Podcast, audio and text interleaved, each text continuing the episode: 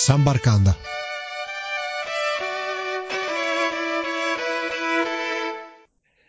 Ciao a tutti amici di Sambarkanda e benvenuti. Oggi andiamo oltreoceano e andiamo eh, negli Stati Uniti, una puntata particolare perché Parliamo un po' uh, della situazione odierna degli Stati Uniti, qual è il ruolo del paese dinanzi ai cambiamenti anche dovuti al Covid, quali saranno i nuovi equilibri uh, geopolitici e uh, scopriremo anche alcune caratteristiche interne degli Stati Uniti, quindi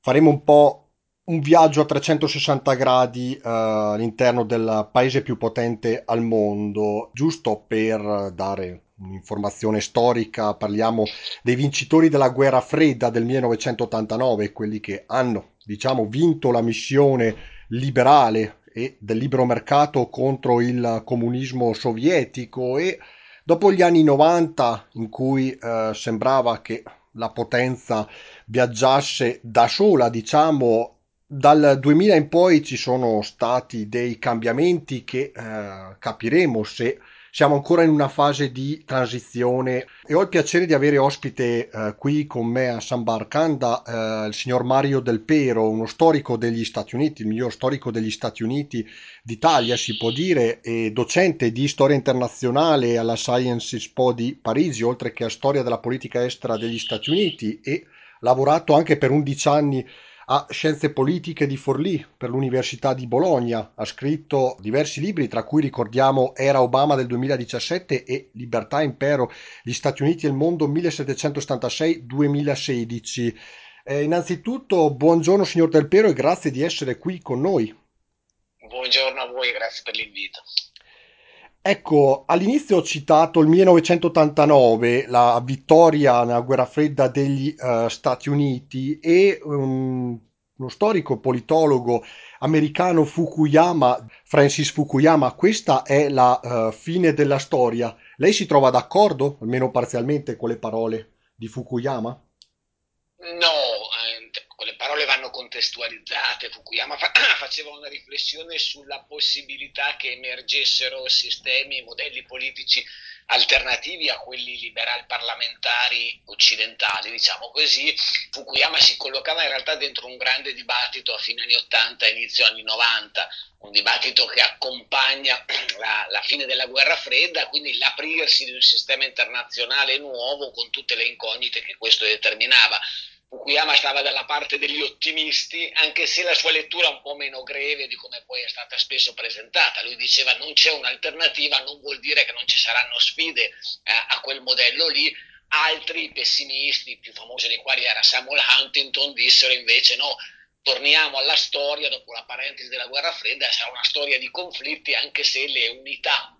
diciamo così, di questi conflitti non saranno più gli stati, ma saranno questi grandi agglomerati di civiltà che poi eh, Huntington tratteggiava in modo molto, molto sommario, approssimativo e in ultimo eh, criticabile. Diciamo che all'epoca, alla fine degli anni 80 e inizio degli anni 90, si apriva un mondo nuovo e su quel mondo nuovo gli studiosi e gli intellettuali si esercitavano a fare delle previsioni e delle analisi spesso diciamo così anche abbastanza azzardate e rischiose, quella di Fukuyama si colloca dentro questo grande dibattito di cui tra parentesi ho parlato un paio di settimane fa a lezione con i miei studenti. Ecco, e gli Stati Uniti da due secoli a questa parte eh, viaggiano con un proprio concetto quasi unico nel suo genere, l'eccezionalismo. È un concetto che ritroviamo ripetuto nella storia degli uh, Stati Uniti. Ecco, Oggi ci sono altre potenze al di fuori degli Stati Uniti, magari anche potenze illiberali, che mh, definiscono un certo tipo di eccezionalismo? Beh, allora, molto banalmente, qualsiasi nazionalismo, qualsiasi rivendicazione di una specificità, di un'unicità o di una grandezza della propria nazione contiene in sé un germe eccezionalista. Nel momento esatto in cui io credo che la mia nazione sia diversa, particolare, speciale, aderisco diciamo così, a una visione eccezionalista. No? Eh, nel caso statunitense l'eccezionalismo ha, una, ha, un doppio elemento, una doppia matrice, c'è quello che dicevo, c'è l'idea di credere che la propria le, eh nazione sia un'eccezione e sia eccezionale, ma c'è, crede, c'è credere anche che questa nazione, la, l'eccezione di questa nazione si collochi in una sua capacità di essere esente dalle leggi della storia a cui gli altri invece devono soggiacere. No? Ecco, gli Stati Uniti nascono su questa presunzione di rappresentare già una fase terminale del processo storico,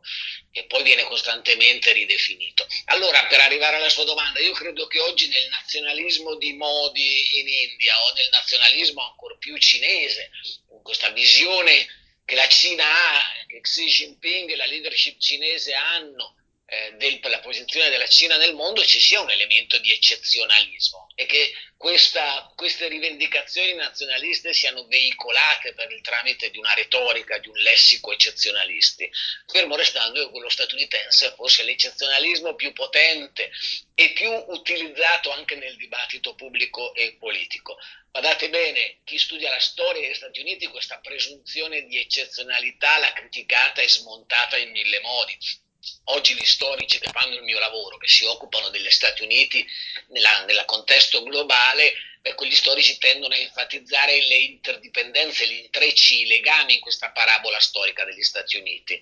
e quindi a criticare l'idea di un'eccezionalità americana. Eh, sono usciti dei lavori molto belli sugli Stati Uniti come nazione tra le nazioni, un libro di Tom Bender del 2006, un libro di uno storico australiano molto bravo, Ian Tyrrell, che si intitola La nazione transnazionale, per dire quanto gli Stati Uniti stanno dentro queste dinamiche, questi intrecci globali e transnazionali. E però nell'autorepresentazione che domina, diciamo così, nel dibattito pubblico statunitense, una certa ideologia che sta dietro l'eccezionalismo americano, beh, questa presunzione di eccezionalità rimane forte, rivendicata, ostentata. Donald Trump forse forse dal 1945 ad oggi, paradosso dei paradossi, è stato il primo presidente che quel lessico eccezionalista non l'ha utilizzato. Il suo è stato, se vogliamo banalizzare con uno slogan, un nazionalismo radicale, greve, grossolano, non eccezionalista. Ecco, sono cambiate tante cose in vent'anni, certamente, anche per il fatto che dopo gli anni 2010 si è assistito a un nuovo emergere delle potenze, la Russia da una parte, la Cina dall'altra, la Russia come sappiamo con un regime, chiamiamolo anocratico, a metà strada tra democrazia e dittatura, illiberale, e la Cina con un regime autoritario, per emergere anche economicamente e la... Uh, lo dico in maniera molto semplice, c'è bisogno di soldi e di commerciare con l'estero un valore, quello del libero mercato, quindi che appartiene storicamente agli Stati Uniti. Ecco, anche per questo gli Stati Uniti restano forse oggi una potenza ancora irraggiungibile da parte delle altre potenze? O c'è un certo scricchiolio? Ma, eh, allora, gli Stati Uniti sicuramente hanno evidenziato, hanno mostrato in questi ultimi vent'anni, possiamo prenderla un po' più alla lontana, diciamo così, nell'ultimo mezzo secolo hanno mostrato delle fragilità e delle debolezze che io credo oggi siano delle fragilità e delle debolezze che si legano a un'oggettiva sofferenza della democrazia statunitense, che funziona male sostanzialmente. Come sistema di governo ultimamente funziona male funziona male per una serie di ragioni possiamo, di cui possiamo anche discutere, funziona male soprattutto per, perché, perché, è ferita all'interno, diciamo così, da, da, una divisione radicale, da processi di polarizzazione che poi rendono la democrazia statunitense meno efficiente nel suo meccanismo di funzionamento. Eh, detto questo, io credo che si possano, rispetto diciamo così, alle gerarchie di potenza globale, un po' la, la sua domanda, no? Si possono dare due risposte, un po' contraddittorie l'una con l'altra, se vogliamo. La prima è che se noi proviamo a misurarla, la potenza relativa degli attori del sistema internazionale, beh, gli Stati Uniti rimangono chiaramente potenza di ordine superiore. Qualsiasi sia l'unità di misura, il parametro che adottiamo per misurarla, questa potenza, in termini di capacità di proiezione della hard power militare, in termini di soft power culturale, in termini di dinamismo economico e di innovazione, diciamo così, settori del terziario più avanzato, servizi avanzati spesso e volentieri sono, hanno il loro cuore negli Stati Uniti, lo vediamo da, da, Amazon a Microsoft a Google a Silicon Valley e così via. Al contempo, però, al contempo però ragionare in termini di gerarchie di potenza, di classifiche di potenza, forse nel mondo altamente e contraddittoriamente integrato di oggi eh, funziona poco o funziona sempre meno. Le faccio un esempio molto banale, che è l'interdipendenza tra Cina e Stati Uniti, i due giganti dell'ordine internazionale, i due rivali quelli di cui misuriamo e mettiamo a confronto le potenze relative per vedere chi vince, chi perde, chi sta davanti e chi sta dietro. Bene, se noi andiamo a vedere questa interdipendenza, questo legame, vediamo, vediamo che ci sono una serie di dinamiche che legano i due paesi, rendono impossibile scollegarli questi due paesi e che mostrano come un paese, ovvero la ricchezza, ovvero la potenza di un paese, dipenda molto dall'altro. Abbiamo visto benissimo nella, in occasione della crisi del 2008, quando la crisi finanziaria statunitense si riverberò su scala globale e colpì quindi anche la Cina. Ma se noi prendiamo uno dei parametri utilizzati da Trump per indicare la sconfitta americana nei confronti della Cina. Trump nel 2016 viene eletto dicendo stiamo perdendo, i, i cinesi stanno sfruttando delle condizioni a loro favorevoli per sconfiggerci e così via che è il monumentale deficit commerciale degli Stati Uniti nei confronti della Cina, che è cresciuto tra parentesi sotto Trump, eh, nonostante tutto. Bene, quel deficit commerciale, che è monumentale, macroscopico, è dettato però anche in parte significativa da prodotti di aziende americane che hanno delocalizzato la loro produzione in Cina. Di nuovo pensiamo a tutti, a tutti all'Apple, a quanto, a quanto, trasferisce della sua filiera globale, sua eh, catena globale di produzione in Cina. Dicevo, sono prodotti reimportati importati dagli Stati, Uniti, dagli Stati Uniti e quindi vanno a, colpire il deficit commerciale, ma i cui profitti vanno quasi tutti negli Stati Uniti. Quindi abbiamo un deficit commerciale che però genera profitti che restano per il 95% negli Stati Uniti. A mostrare come certi parametri, diciamo così, all'apparenza molto chiari, molto inequivoci, no? La bilancia commerciale, il deficit commerciale, no, se, se, ci guardiamo meglio, sono molto più complessi e opachi di quanto non pensiamo. E allora ragionare in termini di chi è più forte o chi è più debole nel mondo altamente integrato d'oggi funziona fino a un certo punto e può essere, può essere diciamo così, rischioso. Ecco, parlando di uh, democrazia interna, mh, c'è un paradosso, chiamiamolo così, che caratterizza il, uh, il, sistema di voto dei presidenti dell'esecutivo, quello dei uh, grandi elettori, che altro non sono che dei delegati che compongono il collegio elettorale per eleggere appunto eh, l'esecutivo. Sono 538 membri in tutto e per diventare presidente c'è bisogno di mh, 270 voti da parte dei grandi elettori. Ed è, e ci sono casi in cui, eh, sia nel 2000 con, eh, nella sfida tra Al Gore e Bush e nel 2016 tra Clinton e tra Hillary Clinton e Trump, ci sono casi in cui c'erano casi in cui il popolo votò uh, maggiormente per un presidente, però i grandi elettori per l'altro e fu decisivo sia per Trump nel 2016 che per la vittoria di Bush nel uh, eh, 2000. Ma che senso ha per il popolo uh, votare a una votazione? I grandi elettori sono dei rappresentanti popolari scelti prima dai votanti? Allora, ehm sono 538, come diceva lei, sono i 535 membri del congresso, 435 deputati e 100 senatori, eh, distribuiti per ogni Stato e poi ci sono tre grandi elettori che solo per le elezioni presidenziali sono assegnati a Washington, la capitale, al distretto, al District uh, of Columbia. Eh, non è un meccanismo costituzionalmente definito, non è la Costituzione che si indica di votare così, è una scelta che è stata fatta dagli Stati perché gli Stati hanno piena sovranità sulle, ma sulla materia elettorale, quindi sullo scegliere come vogliono eh, eh, eh votare per eh, le presidenziali. Infatti ci sono due stati che adottano un sistema in parte diverso, che sono eh, il Maine e il Nebraska. Allora, è chiaro che io, elettore dello Stato X, ho interesse a votare e il mio voto viene conteggiato perché il mio voto poi de- de- de- eh, definirà se eh, eh, i grandi elettori del mio Stato saranno democratici o saranno repubblicani o saranno grandi elettori di terzi partiti quando i terzi partiti si sono presentati in alcune occasioni della storia i terzi partiti hanno anche ottenuto eh, un discreto risultato, pensiamo al 1968 con Wallace o al 1992 con Ross, eh, però Wallace ottenne anche degli stati, non candidato del, bianco, del sud bianco eh, e segregazionista. Eh, detto questo, detto che bisogna un po' stare attenti a guardare soprattutto le elezioni del 2000 2016 perché è vero che Trump perse il voto popolare, ma perse il voto popolare anche perché in alcuni stati molto popolosi dove non aveva alcuna possibilità, come la California o lo stato di New York, non fece praticamente campagna. Quindi se avesse fatto campagna elettorale, se si votasse un altro sistema cambierebbe la natura delle campagne elettorali, forse cambierebbe anche la distribuzione del voto. C'è però un problema evidente ed è che stati piccoli sono sovrarappresentati stati piccoli o meglio, stati poco popolati.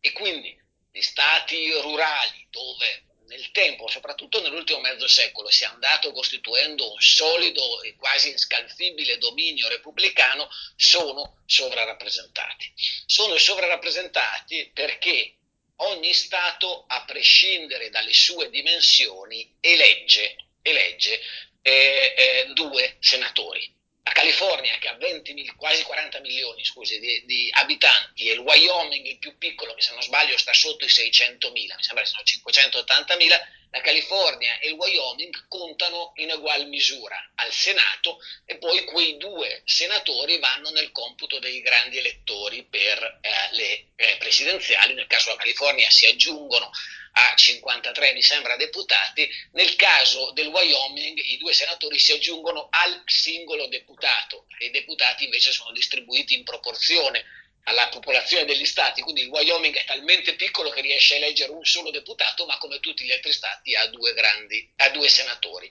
Allora, cosa succede? Nelle elezioni al Senato, in modo ancora più macroscopico, in misura minore nelle elezioni per la presidenza, sono sovrarappresentati, hanno una rappresentanza maggiore rispetto alla loro effettiva popolazione, stati più piccoli e meno popolati. E ciò può creare una situazione in cui c'è una, dire, un dominio della minoranza. E poi negli Stati Uniti tutto ciò si intreccia inestricabilmente con la questione razziale perché questi stati rurali e poco popolati e conservatori repubblicani sono stati tendenzialmente bianchi.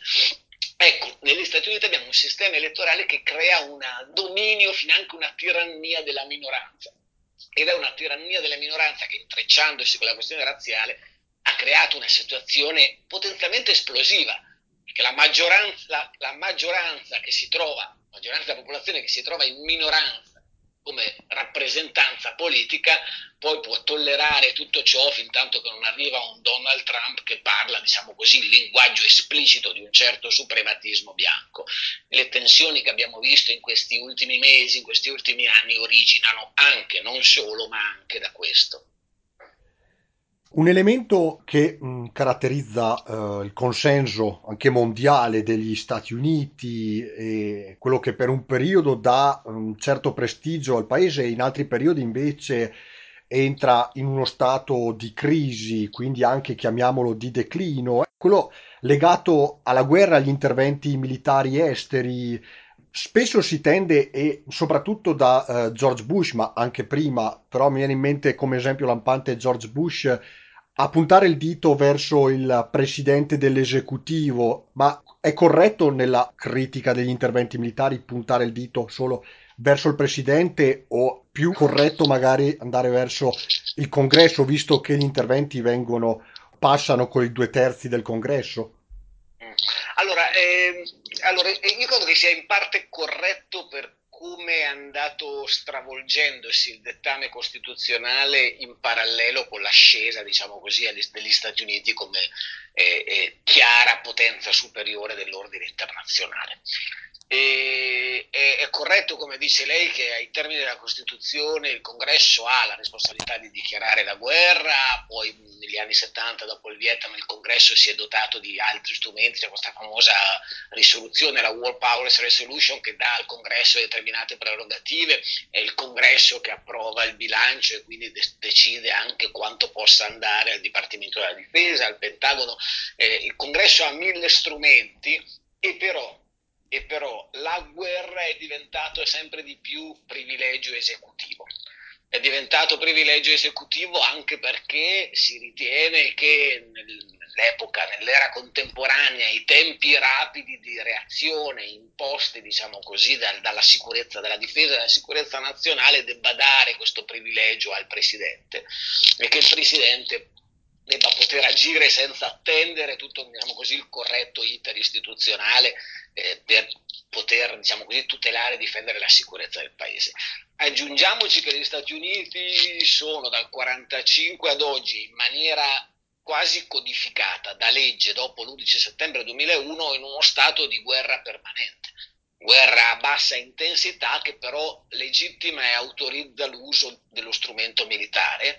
e in tempi di guerra da Costituzione il Presidente assume le funzioni di comandante in capo, no? il commander in chief. Quindi l'ultimo respons- il responsabile ultimo è eh, il Presidente. Il Presidente ovviamente coadiuvato dal suo gabinetto, da, in particolar modo da quelle branche del, del, del, del, governo, il Dipartimento della Difesa, il Dipartimento di Stato, che è l'equivalente del Ministero degli Esteri, oggi il Dipartimento della Sicurezza Domestica, Homeland Security, che hanno le varie agenzie di intelligence che hanno diciamo così, il compito, che si occupano della politica estera e di sicurezza eh, del Paese. Detto questo, Detto questo e detto che il, il, Presidente ha maturato una sorta di privilegio esecutivo, tant'è che l'ultima guerra dichiarata dagli Stati Uniti è eh,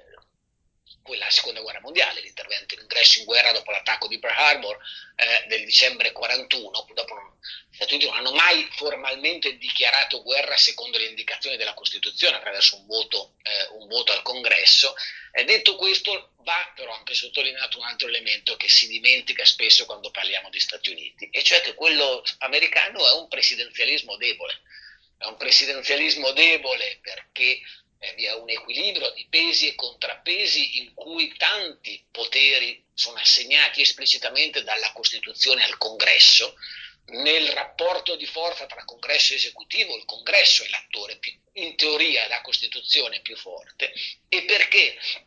parliamo pur sempre di un sistema federale in cui il potere, diciamo così, è spezzato e distribuito tra soggetti diversi tra l'autorità federale e tra le autorità statali. Quindi è un presidenzialismo debole, un sistema federale. Questa debolezza del presidenzialismo americano la vediamo quotidianamente, ad esempio nei mille ricorsi che gli stati fanno contro determinati ordini esecutivi, decreti presidenziali, con cui Biden stesso dovrà fare i conti, con cui Trump e Obama hanno dovuto fare i conti. Quindi in una, in una, battuta. Sulla guerra il presidente si è costruito, ha maturato un privilegio forte che la storia diciamo così, sanzionato e giustificato. In termini generali, quello americano è un sistema presidenziale debole. E quest'anno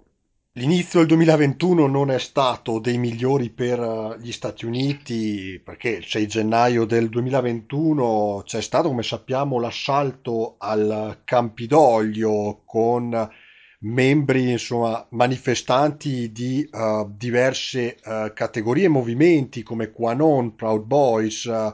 movimenti che compongono insomma un grande mix di complottismo, suprematismo bianco, populismo. E questo evento, l'assalto al Campidoglio, certamente non in termini di vittime perché eh, c'è un abisso, però lo si può eh, paragonare all'11 settembre per la ferita portata da un punto di vista interno agli Stati Uniti? Allora, io non so se, se sia un parallelo appropriato che funziona. Di certo il 6 gennaio scorso è stato un momento importante, un passaggio che io faccio lo storico, credo che fra qualche anno come dire, sarà sui libri di storia e verrà considerato come un momento, un momento emblematico di un processo storico di cui fatichiamo oggi a, immaginare i possibili esiti, anche perché pensavamo all'epoca, abbiamo pensato per alcune settimane che quanto accaduto potesse indebolire significativamente Trump, invece non, non sembra essere così la, la, gran parte dell'elettorato democra- eh, repubblicano sta con Trump, eh, non c'è stato l'impeachment anche perché tanti senatori repubblicani che magari avrebbero voluto votare a favore dell'impeachment di Trump, spaventati da questi sondaggi, eh, hanno rinculato, diciamo così, hanno fatto retromarcia. Ecco, quanto è accaduto il 6 gennaio ci mostra un elemento da cui sono poi partito in questa nostra chiacchierata eh, lo, l'oggettiva fragilità e debolezza della democrazia statunitense oggi, che è una uh, fragilità e debolezza che ha matrici esterne e matrici interne. Le matrici esterne sono processi di, diciamo, di globalizzazione, di integrazione economica globale, di delocalizzazione produttiva che hanno danneggiato e danneggiano un pezzo della società americana, non solo americana, è una cosa comune a molte democrazie avanzate, anche la nostra, anche quella italiana. Cioè, ci sono pezzi di ceto medio produttivo, di piccole imprese che non reggono più la competizione globale. E c'è una classe media impoverita e spaventata e che quindi tende a domandare protezione, difesa, sicurezza sociale, a volte tende a farlo avallando risposte demagogiche, autoritarie come quelle di Trump. La dinamica eh, interna, la matrice interna ha a che fare con la polarizzazione, con la frattura che c'è dentro gli Stati Uniti correnti, soprattutto tra le due principali forze politiche e i loro elettorati. Gli studiosi oramai parlano di polarizzazione da anni e misurano in, modi, in vari modi eh, questa polarizzazione, però l'esito è abbastanza semplice e molto visibile con Trump. E cioè abbiamo un processo di delegittimazione reciproca tra le due parti, in cui l'una e l'altra non rappresenta la controparte come un avversario politico anche estremo, ma da sconfiggere elettoralmente, ma lo presenta come un nemico esistenziale, come un pericolo per la stessa idea di America e di democrazia che l'una e l'altra parte pretendono di incarnare. E allora se il tuo nemico, se il tuo avversario è un nemico esistenziale o un pericolo per la democrazia, e qualsiasi mezzo diventa lecito per fermarlo, anche, il, anche un mezzo violento, che è quello che i sostenitori di Trump hanno deciso di fare il 6 gennaio. Per due mesi presidente in carica ha detto loro che le elezioni erano state rubate, che gli veniva sfilata la libertà e la democrazia di sotto il naso, che i democratici dire, fanno parte di una cricca globalista, insomma, poi tutti, di, tutte le paranoie cospirative, i deliri complottisti che ci sono dietro lo sappiamo bene. Beh, a queste persone è parso lecito usare tutti i mezzi possibili, assaltare l'istituzione simbolo eh, del governo federale, eh, il congresso, pur di ripristinare le libertà perdute, pur di salvare la democrazia. Noi sappiamo, la percezione non, non, non la si ebbe immediatamente il 6 gennaio, ma abbiamo poi scoperto anche durante la procedura di impeachment, abbiamo visto dei video delle telecamere interne del congresso, sappiamo che alcuni dei vertici dello Stato, presidente del Senato, vicepresidente Pence, il capogruppo repubblicano a, a, al Senato, il majority leader Mitch McConnell, la speaker, la presidente della Camera, Nancy Pelosi, anche, sappiamo che hanno sfiorato letteralmente il linciaggio, sono stati salvati dal linciaggio per pochi minuti, eh. sono delle immagini terrificanti. quindi capiamo la fragilità, la vulnerabilità e il pericolo la democrazia statunitense sta correndo e credo che gli eventi del 6 gennaio ce lo indicano chiaramente, così come ce lo indica il fatto che Trump non ha visto crollare la sua popolarità dopo aver di fatto avallato e incitato un'insurrezione. Dobbiamo avviarci verso la chiusura di programma, grazie al signor Del Pero per il suo prezioso intervento e una domanda rapida. Il suo libro Libertà Impero, gli Stati Uniti e il mondo uscì la prima volta fino al 2016, seguiranno adesso degli aggiornamenti su questo libro, dati anche in, realtà, tanti in, eventi? In realtà, in realtà la prima edizione del 2008, pensi, eh, lo scrissi, lo scrissi, ero abbastanza giovane quando lo scrissi, eh, invecchiamo tutti, quindi il tempo scorre implacabile, e lo scrissi un po' in risposta all'11 settembre mi occupavo di storia della politica estera americana, come si dice adesso nello slang politica, politicamente corretto, mi occupavo degli Stati Uniti nel mondo e, e, ed ero molto colpito dal nazionalismo di Bush Junior, dal nazionalismo eccezionalista dei neocon, da questa idea che la libertà vada esportata, libertà e democrazia vadano esportate se necessario sulla punta delle baionette, diciamo così. E quindi avevo letto tanto, decisi di scrivere questo libro che è un libro post 11 settembre. Poi ne ho fatte altre due edizioni e stiamo discutendo se adesso fare una, come abbiamo fatto nel 2016, nel 2016 abbiamo fatto un nuovo capitolo sugli anni di Obama, abbiamo un po' rivisto gli altri capitoli, aggiornato la bibliografia, stiamo discutendo se fare qualcosa di simile per i quattro anni di Trump. E grazie ancora a Mario Del Pero e un saluto. Grazie a voi. San Barcanda torna la prossima settimana con tante altre novità in programma. Buon proseguimento di ascolto, un saluto da Nicola Pisetta e alla prossima. San Barcanda